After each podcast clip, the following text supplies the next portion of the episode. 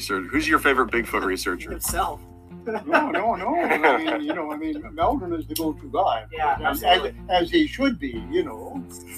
You know, I'm really glad that Angela was speaking Up. I'm, I'm t- you know, I don't want to sound snobbish, but th- that PhD level is a bit of a cut off because somehow scientists at that level become very reputation conscious. Mhm. Just when they're in a position to really provide informed comment, Yeah. Yeah. they choose not to.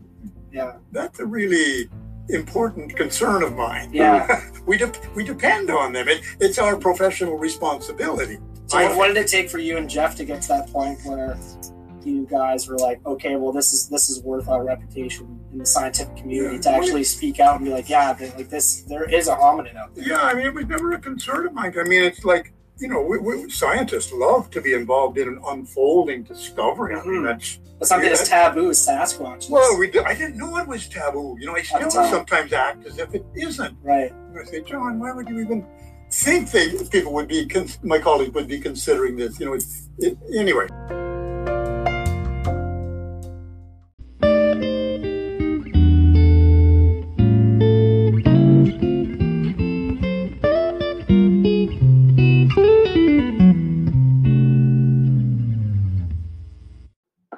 Comox Valley man says the legend of Bigfoot is not a legend at all. He says the Sasquatch does exist, and he has the evidence to prove it. The wildlife biologist is one of the world's leading experts on Sasquatches, and he has just released a new book that he hopes will break the Bigfoot taboo within the scientific community. A News reporter Gord Curvis has the story. The creatures have eluded him for decades, but wildlife biologist John Bindernagel is convinced that Sasquatches exist. Despite the fact he's never seen one, Bindernagel is one of the world's leading experts on Bigfoot. It's been discounted as myth, as hoax, as hallucination. There is a tremendous resistance to accepting the existence of an upright ape in North America. His research over the years has included interviewing several eyewitnesses and casting numerous footprints. It's evidence that fuels his belief that Sasquatches have already been discovered. And that's the premise of a second book on the topic that he's just published. The book is about the discovery process, and this has happened with other scientific discoveries, you know, but until there's an acceptable theoretical basis for it, scientists may be unwilling to accept the discovery. And that unwillingness is what Bindernagel was hoping to overcome. The book has been seven years in the making, but it'll be worth it, he says, if he can make what could be living in these forests less scientifically taboo. My question is, can we at least discuss this as a a, a discovery in process at this time on the basis of the evidence we do have? Because he spent so much time writing his second book, Bindernagel hasn't had the opportunity to follow up on what he says is a growing file filled with names of people who have seen the creature, many here on Vancouver Island. But he says there's also many more out there who have seen the creature but are afraid to come forward. Most sightings do not become reports. We hear about the odd one that makes it to the media, newspapers, television, whatever. But on the other hand, people are seeing them and they may have a bad experience recounting it to a friend or a spouse and they become quiet. Bindernagel believes we have almost reached the point where people will be able to comfortably come forward with their sightings, and he's ready to hear about them. Here on Vancouver Island, gee, certainly uh, Tofino, the West Coast, and, and this is an area where the reports don't tend to come out, but th- they are occurring. You can contact John or get information on his books through BigfootBiologist.org. In the Comox Valley, Gord Curvis, A News.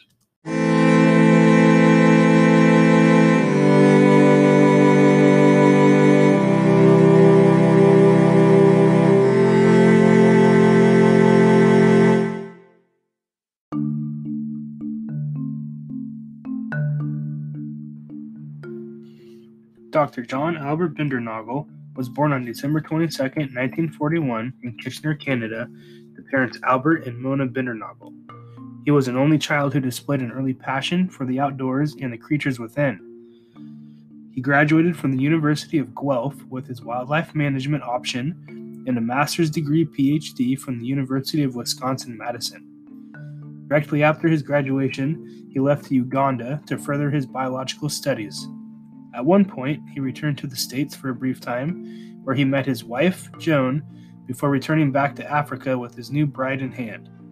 After completing his graduate studies at the University of Wisconsin, going to Uganda, moving back, and shortly thereafter, having the birth of his son, Dr. John Bindernagel took a series of contracts with the United Nations Food and Agricultural Organization in Tanzania, Iran, and Trinidad.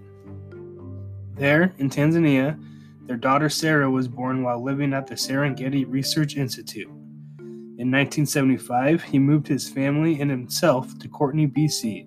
It was here, on a hiking trip, that the good doctor found a large footprint that sparked his passion and interest in the subject. He spent the next 40 years scientifically documenting evidence of its existence.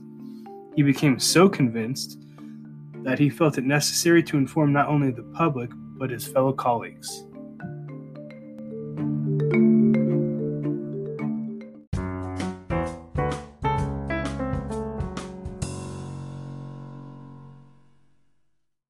Hey guys, this next section is a three part lecture. I have broken it up into three little sections, uh, hoping for it to be easier to grasp and get a hold of the information for you. So get your notebooks out get your papers ready, get your pencils all sharpened up, buckle up, and get ready for the ride.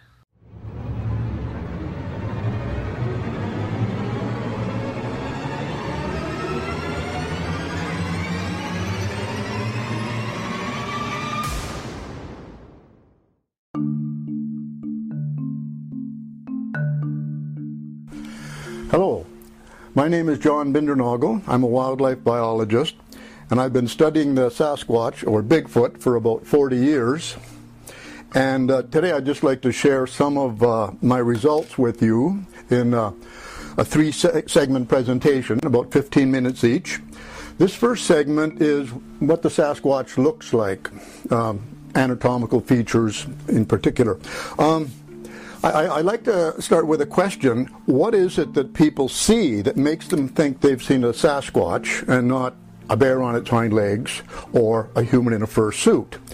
Well, what they see, and sometimes describe for us, and sometimes draw for us, is a huge, hair covered, upright, human shaped mammal. and this, this, of course, is very problematic because it is so human like in its general appearance. But we should be aware that there are some anatomical details which are distinctly unhuman like. And we can see from this drawing from, from Oregon from the 1970s. Um, we do see the broad shoulders, but note also the long arms and that short, thick neck, and in this case, a tendency towards a, a somewhat pointed head. Now, this raises a problem right at the outset. If if, if you're like me, if you'd seen that, you'd come home, you, you would look at, look, uh, go through Field Guide to the Mammals, looking for a mammal that looks like this. And the closest image we'll find is a bear on its hind legs, which, which could be depicted this way, uh, both the front and side view.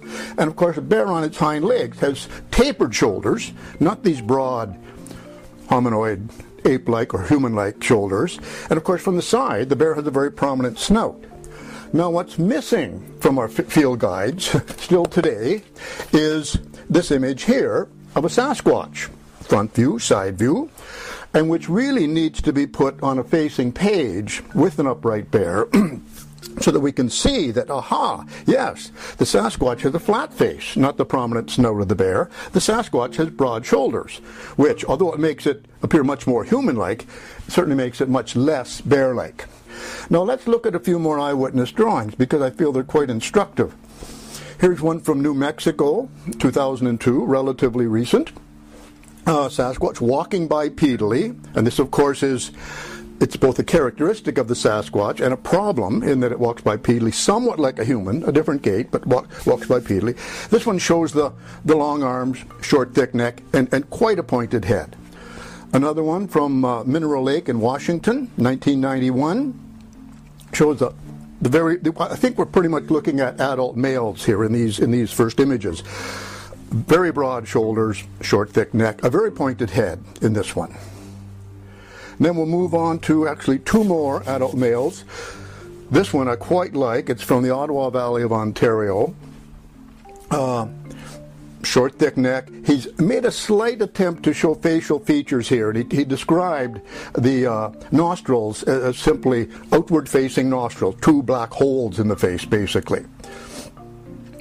Here's a very muscular appearing Sasquatch, according to the eyewitness drawing from Ohio, 1980, which is kind of interesting because we do have these reports of beyond human strength and speed, and this, this muscularity probably ties in with that. Now, not so much now, but a few years ago, if one mentioned Sasquatch, say from Ontario, uh, Canada, or from Ohio, eyebrows would be raised even more than usual because the Sasquatch used to be considered a mammal, if it existed, of the Pacific Northwest, the western states of um, the U.S. And, and Canada. So l- let's look at this map, which shows the distribution of reports, although it's getting a bit old now. 2002 is when I made that map. But as we can see, most the, states and provinces with the most sightings are indeed in Western North America British Columbia, Washington, Oregon, California, especially Northern California. And then the provinces and states just interior to these, and that would be Alberta, Idaho, and Montana. But there is this area of numerous reports Ohio, Pennsylvania, even Maryland in, in, the American Midwest and East. And if we accept the, the, the, the swamp swamp monkey or skunk ape of Florida as a Sasquatch, then we have to add Florida as well. Now, let's look at a couple more drawings because not all Sasquatches appear to be these great, hulking, wide shouldered males. Some have been described as females, either on the basis of visible breasts, such as this one, or because it was carrying an infant, or appeared to be carrying an infant, such as this one.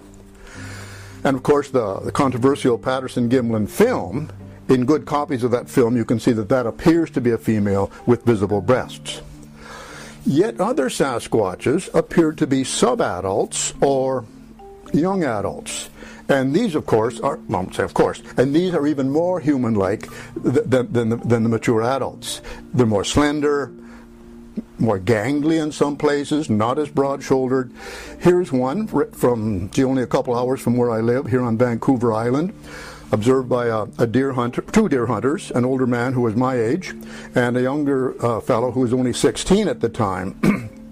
and there's a bit of a story behind this one because these two hunters are dragging a deer down a mountain, and ahead they see this thing leaning against a tree. And first they think it's Bob, the, the young uh, hunter's father.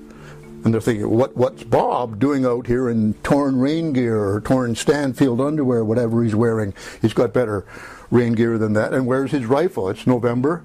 Nobody's out here without a rifle um, these, in, at this time of year. Anyway, they decided they, they had to get that deer off the mount, so they turned around, got the deer. By the time they came back to this place, uh, it was gone. But that evening, the young fellow made this drawing, and they basically concluded, gee, they, they must have seen a Sasquatch that day. So that's kind of interesting.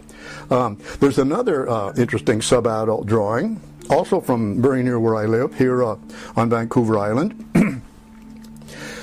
and this is an interesting one because the girl who saw a teenage girl, there were two teenage girls on a Saturday morning on the beach uh, digging for something in, in the in, in the intertidal zone, and they heard a slapping on the water around the point, and they worked their way around and were confronted with this image, this being uh, uh, standing there with a stick in one hand and some ducks in the other. And just as they were turning to, to run, turn around and run, it turned and ran first, and they saw it run like a deer.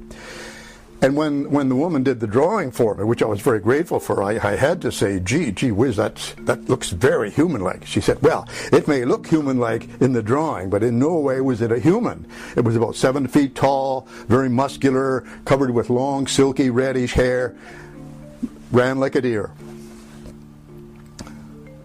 Uh, one more of these uh, would appear to be sub-adults or young adults. This one again from Ohio, and this is actually a painting uh, Ohio, 1982, a Sasquatch standing on a bridge. Uh, usual characteristics the, the, the, short neck, the tendency towards the pointed head, in this case sloping uh, from receding forehead, and uh, large hands as well as large feet. now, we even have pretty good idea of some, some of the uh, details of the Sasquatch face. We have a couple of uh, eyewitness drawings on for our use from Ohio. This one from near Sharon, Ohio.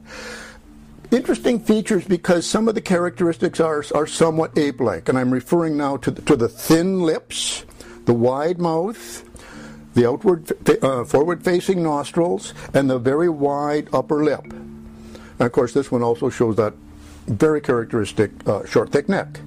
A second one, also from Ohio, uh, 1990.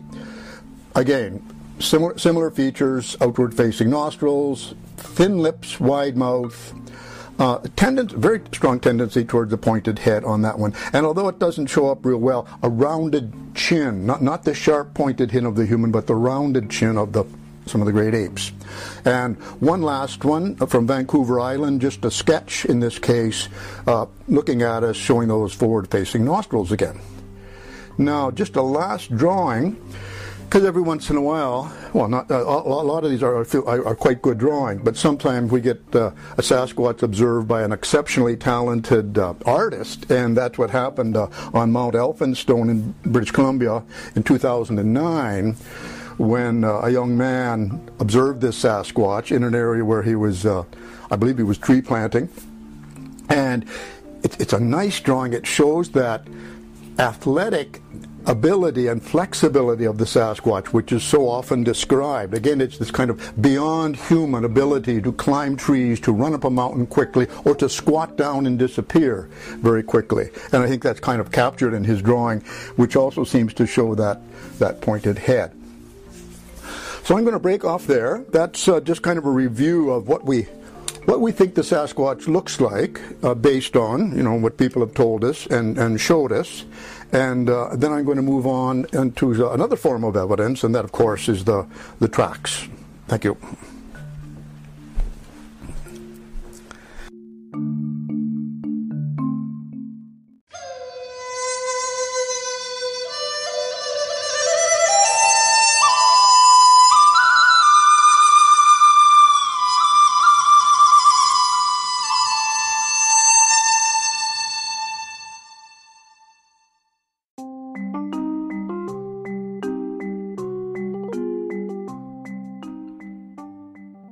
Convinced the species exists, his work represents one of the first tenable efforts to evaluate Sasquatch biology.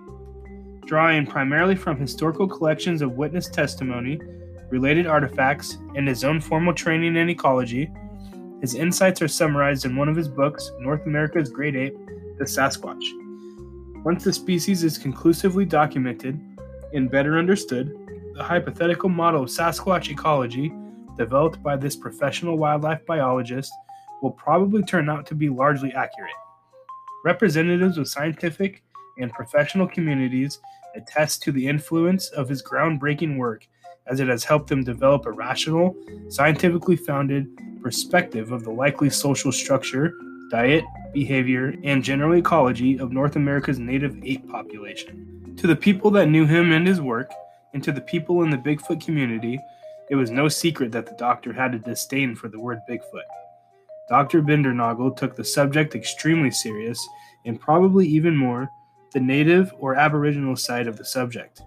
He had a strong disdain for the New Age terms we have adopted for the species and commonly spoke out about them. He once quoted, I would be remiss if I did not register my disappointment at the recent and increasingly widespread use of the terms squatch and squatching, which denigrates the Halkomelem name Sackets, anglicized many years ago as Sasquatch, and which has been more or less accepted by the relevant Aboriginal people.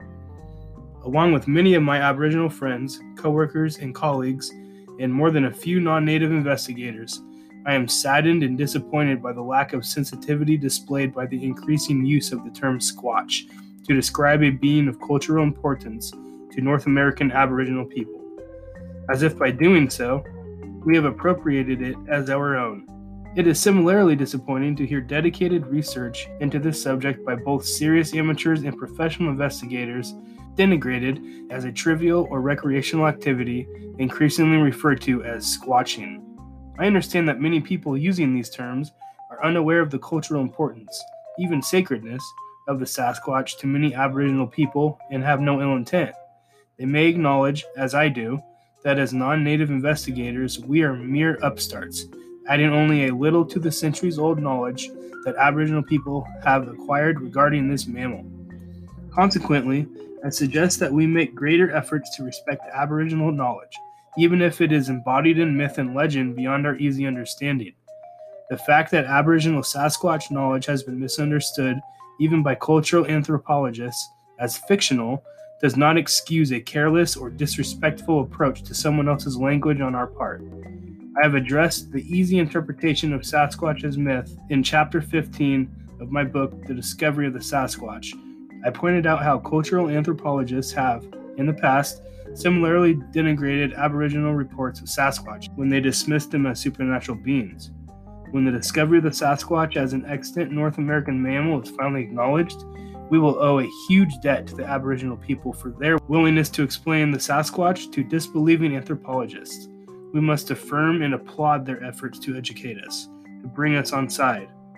Just as we investigators seek the attention of relevant scientists within the scientific community to scrutinize the evidence we present for their considered but still withheld attention.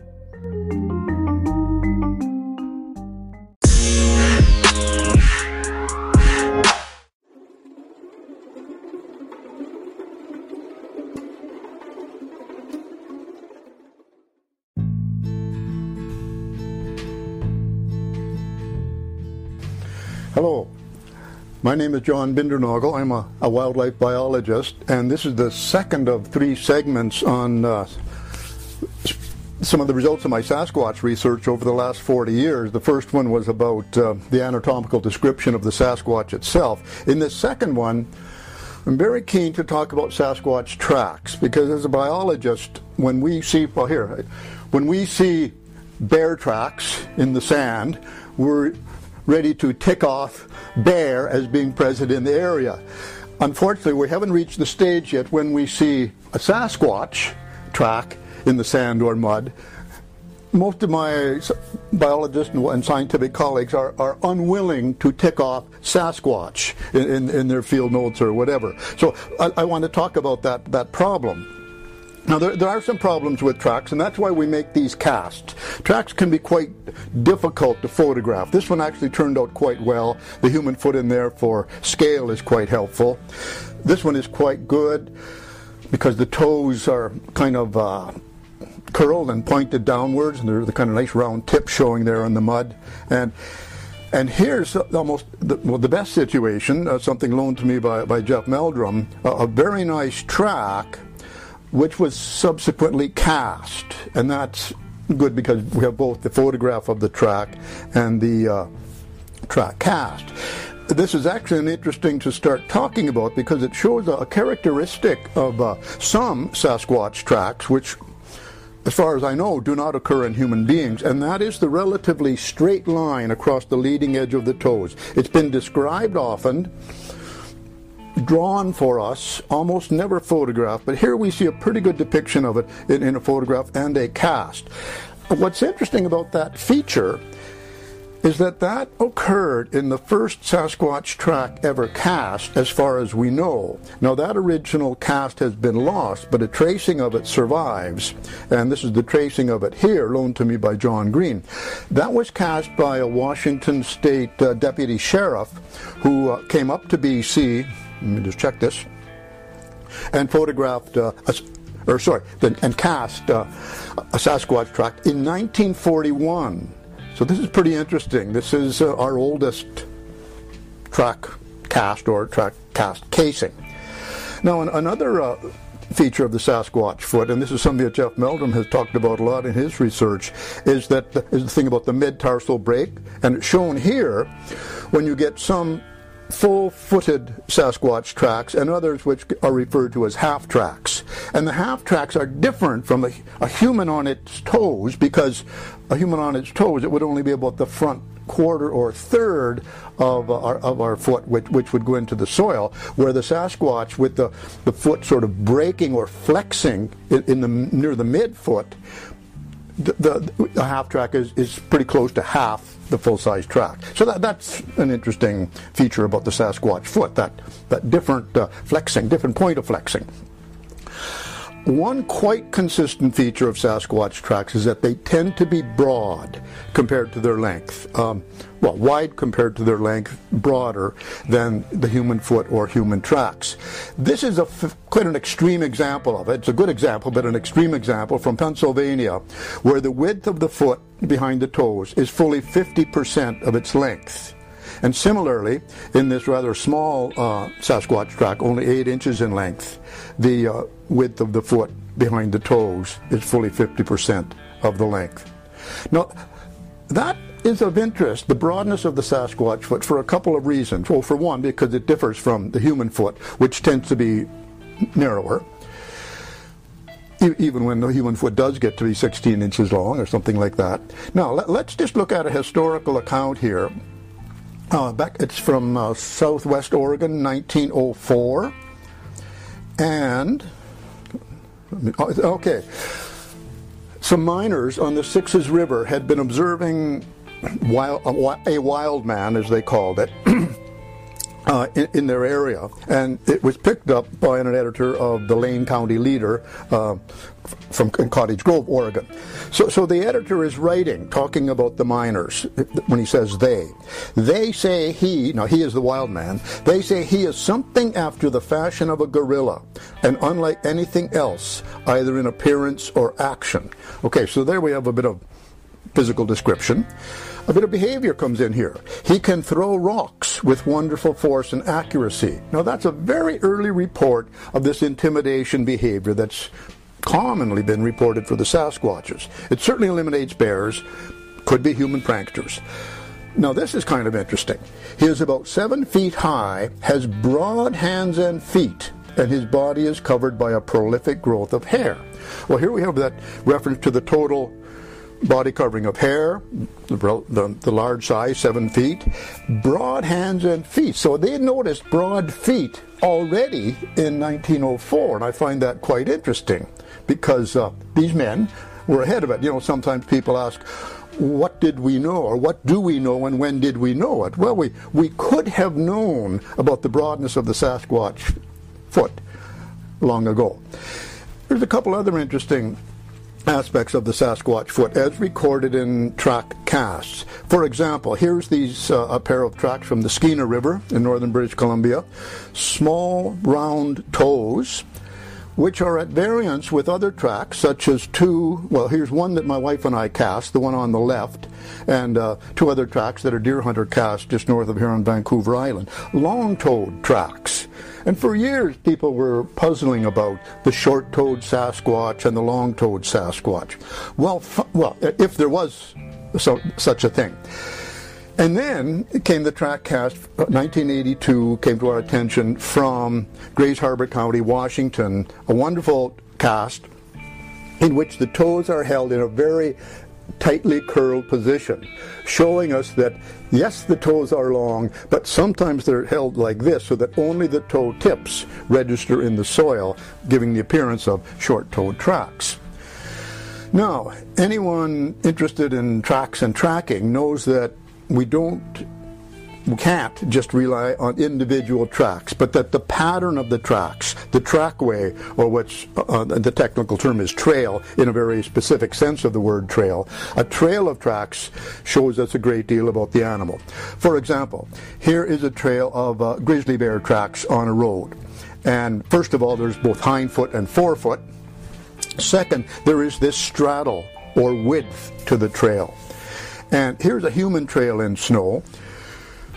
And it's kind of interesting because we humans, when we walk, also show a certain amount of straddle or trail width. And in addition, when the snow is a little bit deep, we tend to do this scuffing uh, where our, our, our heel slides in and our toe drags out. Now let's look at the Sasquatch trail. Here's one where the animal, the, the animal, the mammal, is walking towards us. And note the linearity, the, the lack of straddle. We can't tell from the scale, but these are large tracks with a fairly large uh, stride interval. The lack of scuffing in the, in the relatively deep snow. And here's another one from Ohio. Again, and this is this has been mentioned by people in the past. I, I remember someone saying it's as if the Sasquatch was walking on a tightrope. That's how that's how in line the tracks were. And we get a sense here of scale from, from the, the, the person who's partly in the photograph that this is a very long stride length. And uh, one more here, uh, this one from uh, Arizona. Again, only three tracks, but quite well lined up. Now, there's an obvious question here. If this track evidence is as good as some of us think it is, why have we not moved ahead and you know gone with this really good evidence and uh, attracted the attention of our scientific colleagues and managed to get the, the, the Sasquatch being studied in mainstream universities, government uh, conservation agencies? Well, there's been a distraction, and that is the distraction of hoaxes. And we should talk about hoaxes because it, it turns out to have been a very important inhibiting factor to Sasquatch research. Here we have a man showing two carved wooden Sasquatch feet, presumably made by his uncle, um, Mr. Wallace, uh, uh, some years ago. And, in, and he, this came out in 2002 as an explanation for Sasquatch tracks. And the media loved it. They jumped on this and said, great, case closed. And, you know, we had headlines, a lot of different headlines. One of them was, originator of Bigfoot hoax dies, family fesses up. Another one, footprints big, but 42 year Bigfoot hoax even larger. Well, there's a couple interesting things. One of the interesting things is this second one 42 year Bigfoot hoax. Where on earth did they come up with 42 years? Because we've already talked about a 1904 report describing the feat. We have other reports from the 1850s, 1870s, 1880s, good reports, good descriptions. Well, what they were referring to was this newspaper article 1958, which is close to 42 years. I'm sure this is what they were referring to new Sasquatch found. It's called Bigfoot. This was Jerry Crew, the, the construction person in Northern California, who kind of um, mm, the, the Sasquatch became quite popular as a subject of newspaper and media inquiry around that time. And at, unfortunately, this is also the time when the Sasquatch was given the, what I call the unfortunate nickname Bigfoot.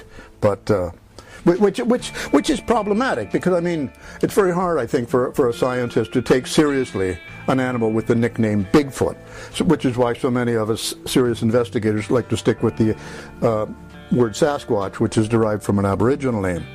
There, there was. Uh, Anyway, so but let's look more closely at the evidence brought forward for the Sasquatch as a hoax. Here we have Dale Wallace holding his the, these fabricated uh, wooden feet. Look at the toes more closely. The toes are square.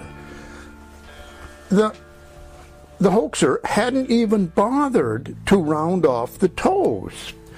Let's look at another uh, one of one of these fabricated foot examples. This is from 1982. Um, Mullens brought forward some carved wooden Sasquatch feet. And once again, what we see here, the heel is square. He hasn't even bothered to round off the heel more than just a little bit. So the question is well, there's a couple questions here. Sasquatch, oh, scientists who are not stupid have accepted the hoax hypothesis. They, they, they regularly explain and tell me that you, you, should know that hoaxes explain Sasquatches. Well, no, no, hoaxes do not explain Sasquatch. At least not not according to the evidence that's been been brought forward and that which which was so widely accepted in 2002. Now, um, two quotes here, if I may, before closing. One being one of the first. Uh, this is this is interesting. This is from. Uh, historian Carl Becker. One of the first duties of man is not to be duped, to be aware of as world. Well, I, I say this because I, it raises the question who is being duped by these claims of these carved wooden feet explaining all the Sasquatch tracks that have been seen before and since and have been cast as evidence? So I think that's kind of interesting because it looks at things a little different way. And, and speaking of evidence, a very good, uh, very good quote from philosopher of science Michael Polanyi on the subject of facts and evidence. And he was talking about two different uh, scientific discoveries that were being treated as controversial. And he said, But looking at these disputes more closely, it appears that the two sides do not accept the same facts as facts, and still less the same evidence as evidence.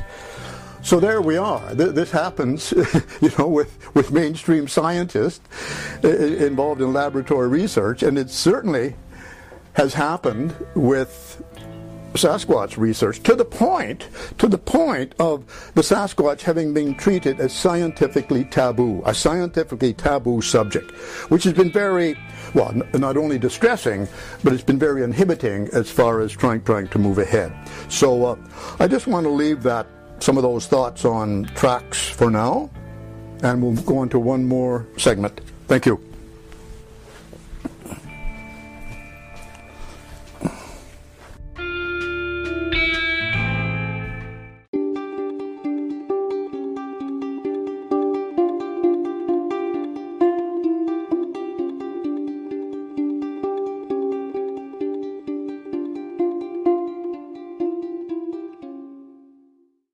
Dr. John Bindernagel wrote two books. The first is titled North America's Great Ape The Sasquatch, a wildlife biologist's look at the continent's most misunderstood large mammal.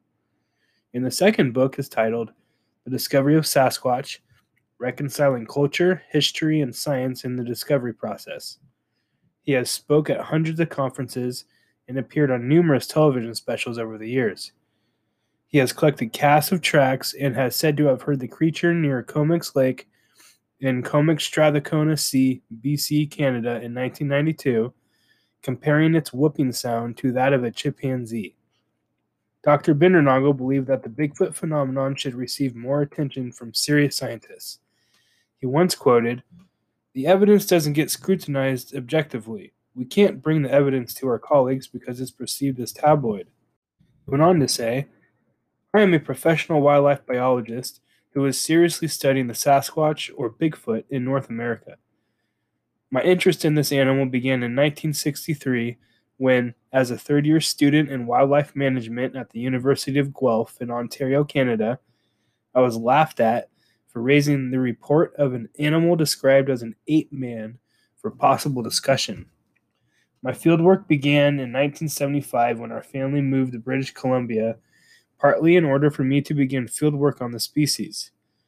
In 1988, my wife and I found several Sasquatch tracks in good condition in the mountains not far from our home on Vancouver Island. Wildlife biologists such as myself regularly depend on tracks and other wildlife sign as evidence for the presence of bears, deer, wolves, and other mammals, recognizing that tracks constitute a more reliable and persistent record of the presence of a mammal species in an area than a fleeting glimpse of an animal itself. I am satisfied that the Sasquatch is an extant animal, subject to study and examination just like any other animal, and am much more concerned with addressing ecological questions such as how it overwinters in the colder regions of North America than the dwelling on the controversy of whether it does or does not exist. I remain aware, however, that many people, including scientific colleagues, remain unaware of the information that exists about the species. Here is what Dr. Vernon Reynolds at the Institute of Biological Anthropology at Oxford University and the author of the book The Apes, the Gorilla, Chimpanzee, Orangutan, and Gibbon had to say about his book. In the past 30 years, numerous books have been published about reported observations of giant hairy bipeds in the forests of North America, but none by scientists qualified to assess whether what the witness described added up to a believable animal.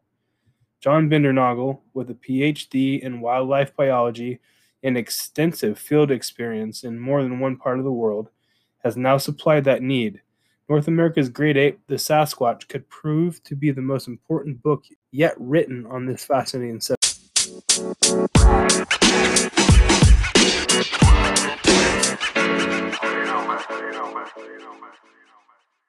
As you know already, there is a ton to be learned from this man. So, lastly, I present to you Section 3.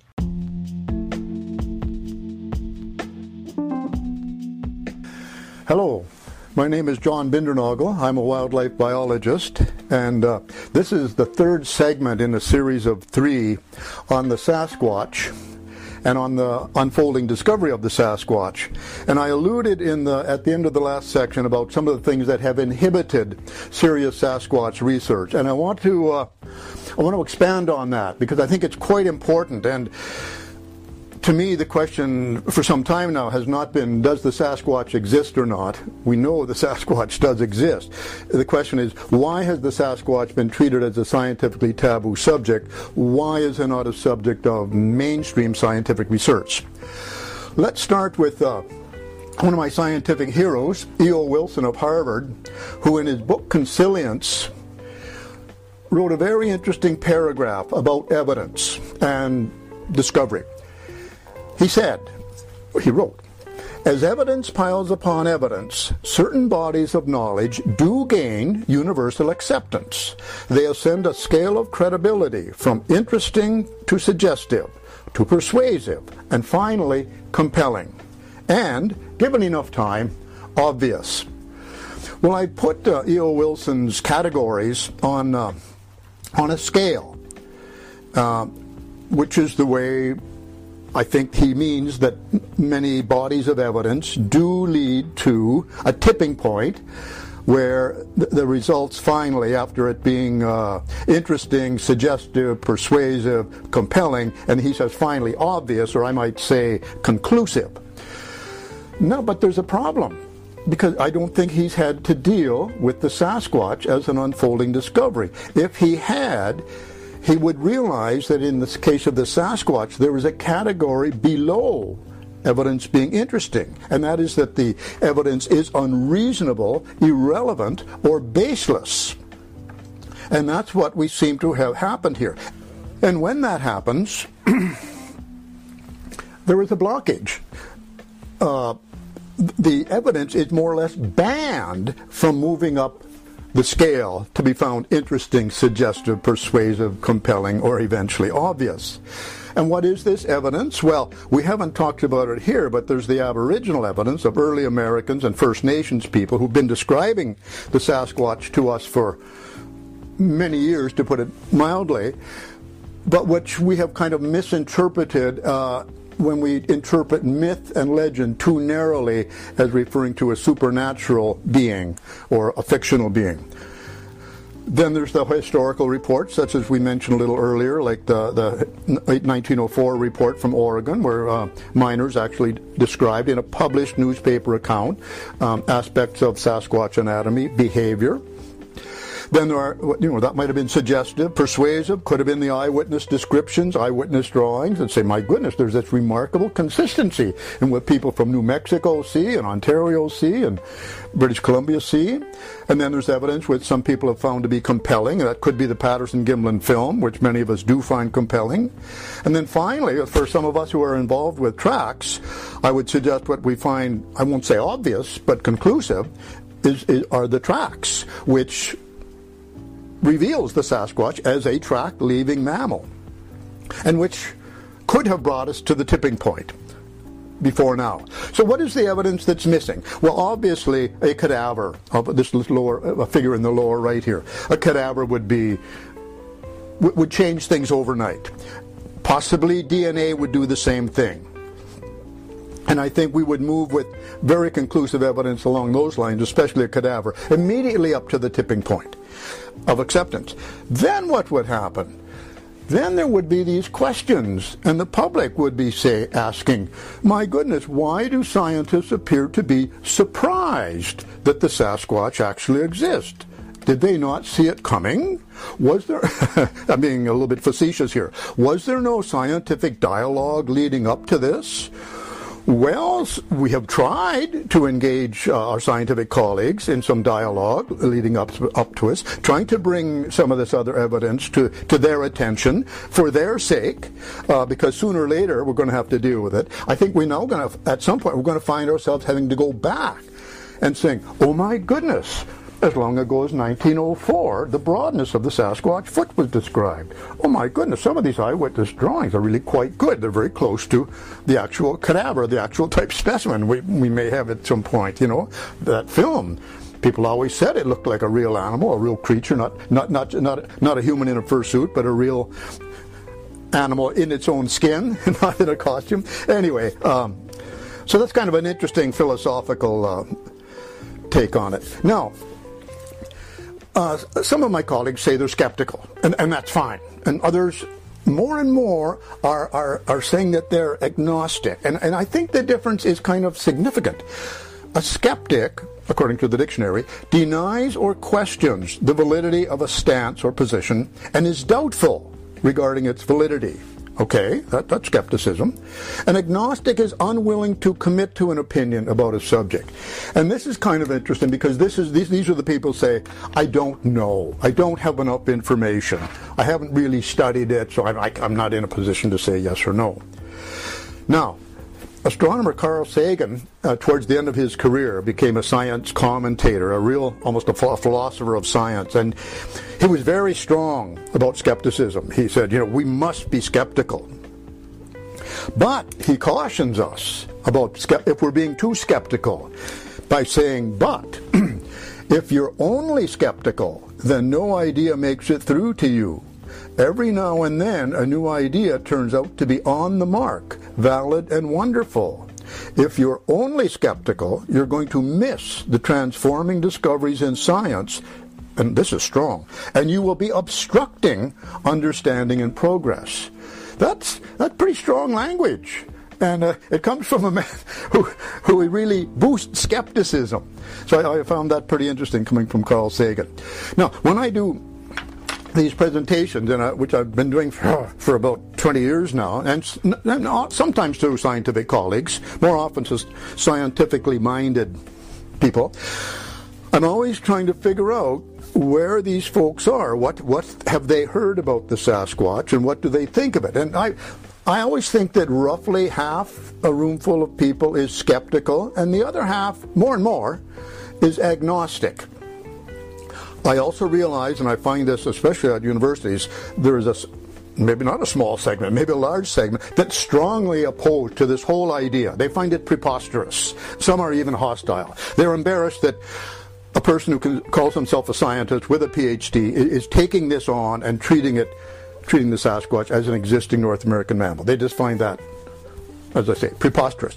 Then again, again, this is this is a kind of evolving situation. Some people say, "Gee," and and and they, they, they, we get they, they look at us as believers and that, that's that's a media thing. The media likes to call us believers or even worse true believers. And i like to say no no we're, we're not believers. There's no faith involved. We are convinced by the evidence. But anyway there are these people who say wow you, you folks that have been studying this you investigators and are convinced you're you're ahead of the curve aren't you well, not so fast. Thanks, but not so fast. Because for every person who thinks we're ahead of the curve, there's about 100 people that think we're delusional. And haha, that's kind of a kind of a joke, but not completely a joke because there's so much evidence to support this feeling, this this this conclusion that we are delusional. For example, a book that came out in 2008 published by the prestigious University of California Press, titled Anatomy of a Beast Obsession and Myth on the Trail of Bigfoot. And the author writes If people can delude themselves into believing in the existence of an eight foot tall ape man, what on earth might they be thinking about truly important matters? Well, this is obviously a uh, rhetorical question, but it's very strongly put. Another book also came out in 2008, and this is by Joshua Buhs. Again, a prestigious university press, University of Chicago Press. His title, Bigfoot, Life and Times of a Legend. And Buhs went to great pains to criticize and even ridicule the way Sasquatch research has been handled over the years. And this is kind of a touchy subject because scientists have just avoided the subject completely, so it's been taken over by amateur investigators, many of whom are very dedicated and, and, and very disciplined, others less so. But anyway, he, he does this job of ridiculing Sasquatch research and, and the conclusion that the Sasquatch is an extant or existing North American mammal. So he, he got this review in Publishers Weekly by a reviewer who was uh, quite impressed with Buhs' take on Sasquatch research. Buhs is at his amused best when following the exploit, exploits of Bigfoot's handlers, the colorful band of true believers, hoaxers, and pseudo documentarists who constructed this greatest of shaggy dog stories. Well, you can see that he's done a very good job of debunking the Sasquatch research as a serious activity, which, which was apparently his intent, and certainly worked with this, with this, with this reviewer. Because, you know, we are referred to as true believers, we're lumped with hoaxers. So casting tracks like this is not documentation, not, not documentation of uh, scientific evidence, but it makes us pseudo documentarists. So anyway, it's it's it's difficult when this this view is being promoted so strongly and being widely accepted. Uh, being, being, being, you know, published by scientific presses. Okay, now, I don't want to get too uh, deep here on this idea of truth, but there's a, a nice quote from Salman Rushdie in, in, in a piece of his writing called Facting, Finding Truth in Fact and Fiction. And he says, fine as the word truth sounds, truth is all too often unpalatable, awkward, unorthodox. The armies of received ideas are marshaled against it, yet it must, if at all possible, be told. Well, here, here you have it. You see, a few scientists, uh, like myself and a handful of others that have come before me and, and work alongside now, we are trying to tell this to bring our scientific colleagues online, to um, solicit their help because some of them are uh, quite well funded and certainly more knowledgeable than some of the, some of the rest of us are. So one works at this, and of course one is trying to uh, vindicate those amateur investigators and those eyewitnesses who've been willing to come forward saying, This is what I saw, I made a drawing, here's the track I found, I have photographs, and here's a cast, and they're actually against a lot of social uh, ridicule coming forward. So uh, yes, that's the uh, that's the end of that presentation, and I hope some of that uh, is helpful because I think it's quite important. Thank you.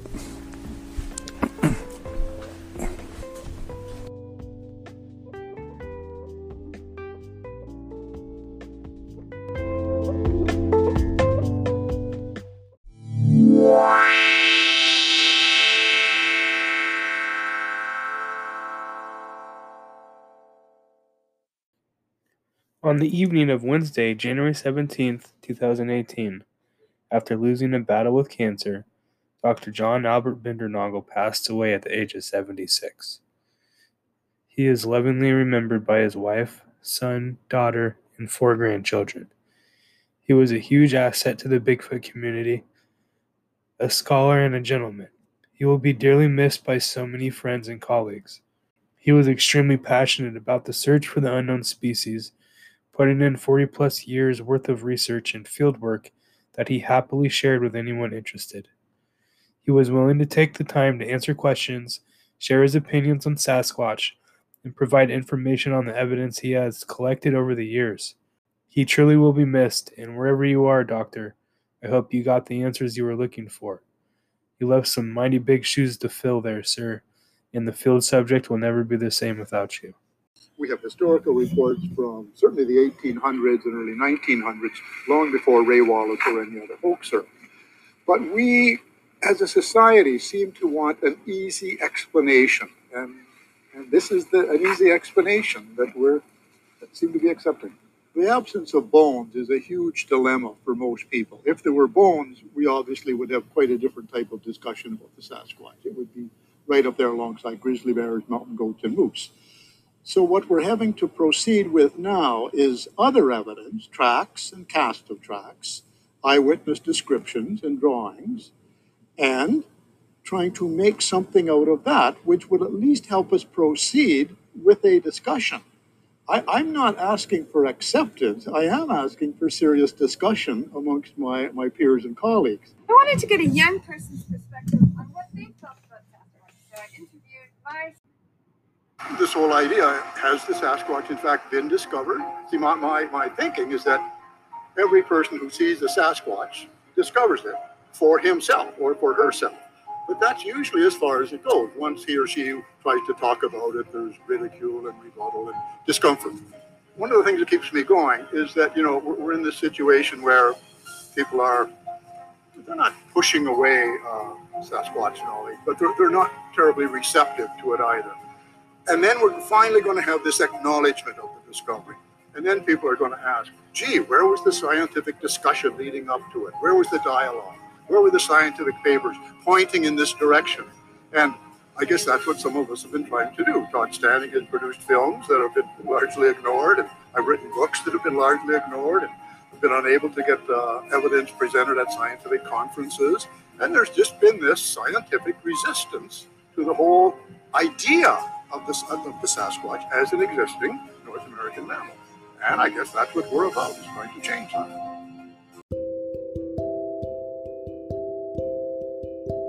All right, guys, that's all she wrote for me. Thanks for tuning in to this week's show. Your presence is greatly appreciated. If you did like the show, go ahead and hit that like button, share it around, or go onto your platform that you were listening to me on and go ahead and leave me a message on the voice message section, or you can email me at sciencemeetsbigfoot at gmail.com or at Citizen Scientist Deep Dive at protonmail.com. You can also rate my podcast and leave a review at rate this podcast backslash Bigfoot and the Citizen Scientist. That is rate this podcast backslash Bigfoot and the Citizen Scientist. So until next time, be safe, be kind, love one another, love yourself and have a great day.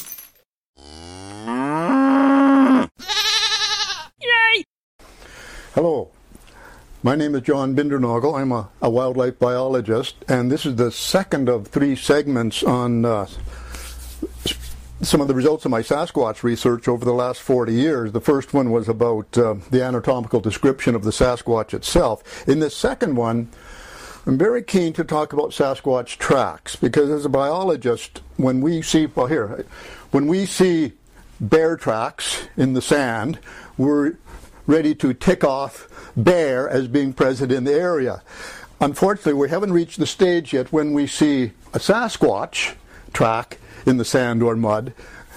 Most of my biologists and scientific colleagues are, are unwilling to tick off Sasquatch in, in, in their field notes or whatever. So I, I want to talk about that, that problem. Now, there, there are some problems with tracks, and that's why we make these casts. Tracks can be quite difficult to photograph. This one actually turned out quite well. The human foot in there for scale is quite helpful. This one is quite good because the toes are kind of uh, curled and pointed downwards, and there's the kind of nice round tip showing there in the mud. And and here's almost the, well, the best situation, uh, something loaned to me by, by Jeff Meldrum, uh, a very nice track which was subsequently cast. And that's good because we have both the photograph of the track and the uh, track cast. This is actually interesting to start talking about because it shows a characteristic of uh, some Sasquatch tracks, which, as far as I know, do not occur in human beings, and that is the relatively straight line across the leading edge of the toes. It's been described often drawn for us, almost never photographed, but here we see a pretty good depiction of it in, in, a photograph and a cast. What's interesting about that feature is that that occurred in the first Sasquatch track ever cast, as far as we know. Now, that original cast has been lost, but a tracing of it survives, and this is the tracing of it here, loaned to me by John Green. That was cast by a Washington State uh, deputy sheriff who uh, came up to BC let me just check this, and photographed, uh, a, or sorry, and cast uh, a Sasquatch track in 1941. So this is pretty interesting. This is uh, our oldest track cast or track cast casing. Now, another uh, feature of the Sasquatch foot, and this is something that Jeff Meldrum has talked about a lot in his research, is that the, is the thing about the mid-tarsal break, and shown here, when you get some full-footed Sasquatch tracks and others which are referred to as half tracks. And the half tracks are different from a, a, human on its toes because a human on its toes, it would only be about the front quarter or third of uh, our, of our foot, which, which would go into the soil, where the Sasquatch, with the, the foot sort of breaking or flexing in, in the near the midfoot, the, the, half track is, is pretty close to half the full size track. So that, that's an interesting feature about the Sasquatch foot, that, that different uh, flexing, different point of flexing. One quite consistent feature of Sasquatch tracks is that they tend to be broad compared to their length. Um, well, wide compared to their length, broader than the human foot or human tracks. This is a quite an extreme example of it. It's a good example, but an extreme example from Pennsylvania, where the width of the foot behind the toes is fully 50% of its length. And similarly, in this rather small uh, Sasquatch track, only 8 inches in length, the uh, width of the foot behind the toes is fully 50% of the length.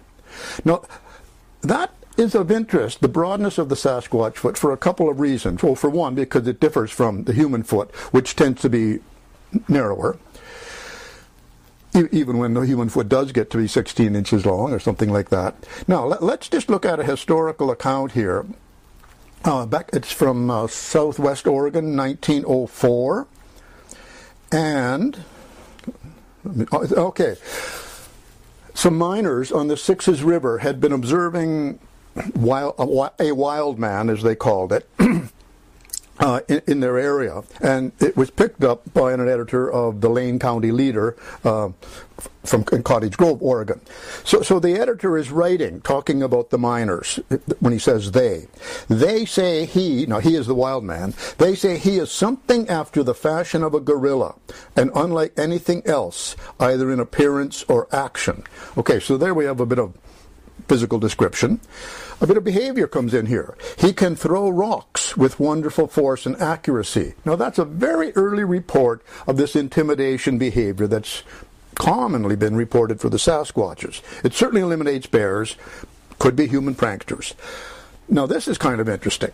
He is about seven feet high, has broad hands and feet, and his body is covered by a prolific growth of hair. Well, here we have that reference to the total body covering of hair, the, the, the, large size, seven feet, broad hands and feet. So they noticed broad feet already in 1904, and I find that quite interesting because uh, these men were ahead of it. You know, sometimes people ask, what did we know or what do we know and when did we know it? Well, we, we could have known about the broadness of the Sasquatch foot long ago. There's a couple other interesting aspects of the Sasquatch foot as recorded in track casts. For example, here's these uh, a pair of tracks from the Skeena River in northern British Columbia. Small round toes which are at variance with other tracks, such as two, well, here's one that my wife and I cast, the one on the left, and uh, two other tracks that are deer hunter cast just north of here on Vancouver Island. Long-toed tracks. And for years, people were puzzling about the short-toed Sasquatch and the long-toed Sasquatch. Well, f- well, if there was so, such a thing. And then came the track cast, uh, 1982 came to our attention from Grays Harbor County, Washington, a wonderful cast in which the toes are held in a very tightly curled position, showing us that yes, the toes are long, but sometimes they're held like this so that only the toe tips register in the soil, giving the appearance of short-toed tracks. Now, anyone interested in tracks and tracking knows that we don't we can't just rely on individual tracks, but that the pattern of the tracks, the trackway, or what's uh, the technical term is trail in a very specific sense of the word trail, a trail of tracks shows us a great deal about the animal. For example, here is a trail of uh, grizzly bear tracks on a road. And first of all, there's both hindfoot and forefoot. Second, there is this straddle or width to the trail. And here's a human trail in snow. And it's kind of interesting because we humans, when we walk, also show a certain amount of straddle or trail width. And in addition, when the snow is a little bit deep, we tend to do this scuffing uh, where our, our, our heel slides in and our toe drags out.